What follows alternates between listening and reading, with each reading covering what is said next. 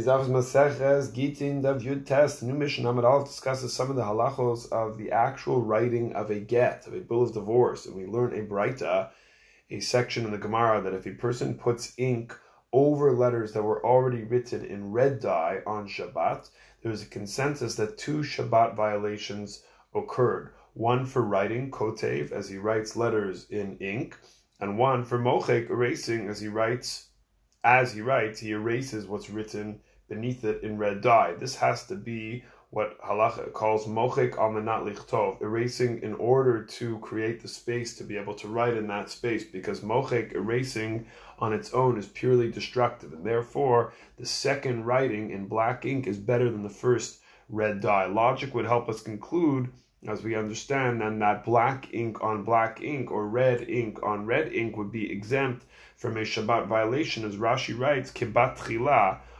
it's exactly as it looked before that second layer of ink was put on, lo katav machak, you haven't written, you haven't erased. Come the achronim, the later authorities, and have a debate about Rashi's comments. Did he mean to say that there is no action here called writing or erasing at all? Or did he mean that there is writing and erasing action, but don't bring about a result or purpose therefore one is exempt. The ramification of this debate was whether one who filled black ink over black ink letters of one of Hashem's names, one of Hashem's names, seven names of God, which are forbidden from being erased, as well additional case of tefillin and mezuzah, which have scrolls written with black ink on them to fill in or darken letter that has faded, but obviously already there does this so that that that's already there does this now cause the letters to be written in the wrong order most poskim thought it would be considered mochik kote writing and erasing including the pitchei tshuva the Birkei Yosef and the Har Tzvi,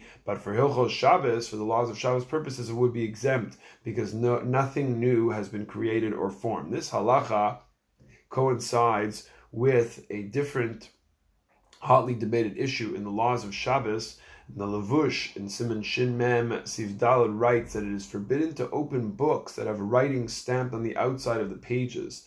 I remember those books that you take out from the library. The library wanted to make everybody remember that the books belong to the library. So they have the title of the library stamped on the pages so that wherever you'd be opening it, you'd have the ink, the letters of this over there. So that's when you're opening it, you're causing a break in the letters, which is an act of mochik. It goes further, suggesting it might be a chiyuv chatas.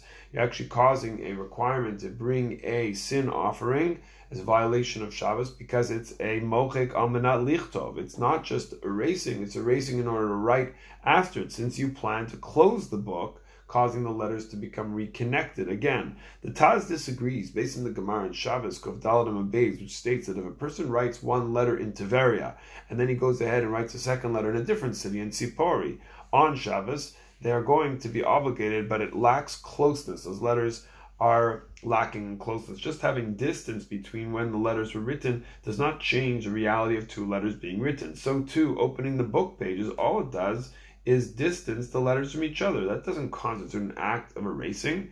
Same thing when the book gets closed, the letters were all were there all along. The Avnei Nezer, however, sides with the Lavush and has a different calculation. He argued that putting two full letters together is not a malacha, it's not a creative activity, but on the outside of a book's pages, the letters get cut in half when the pages are open. It's not a full letter.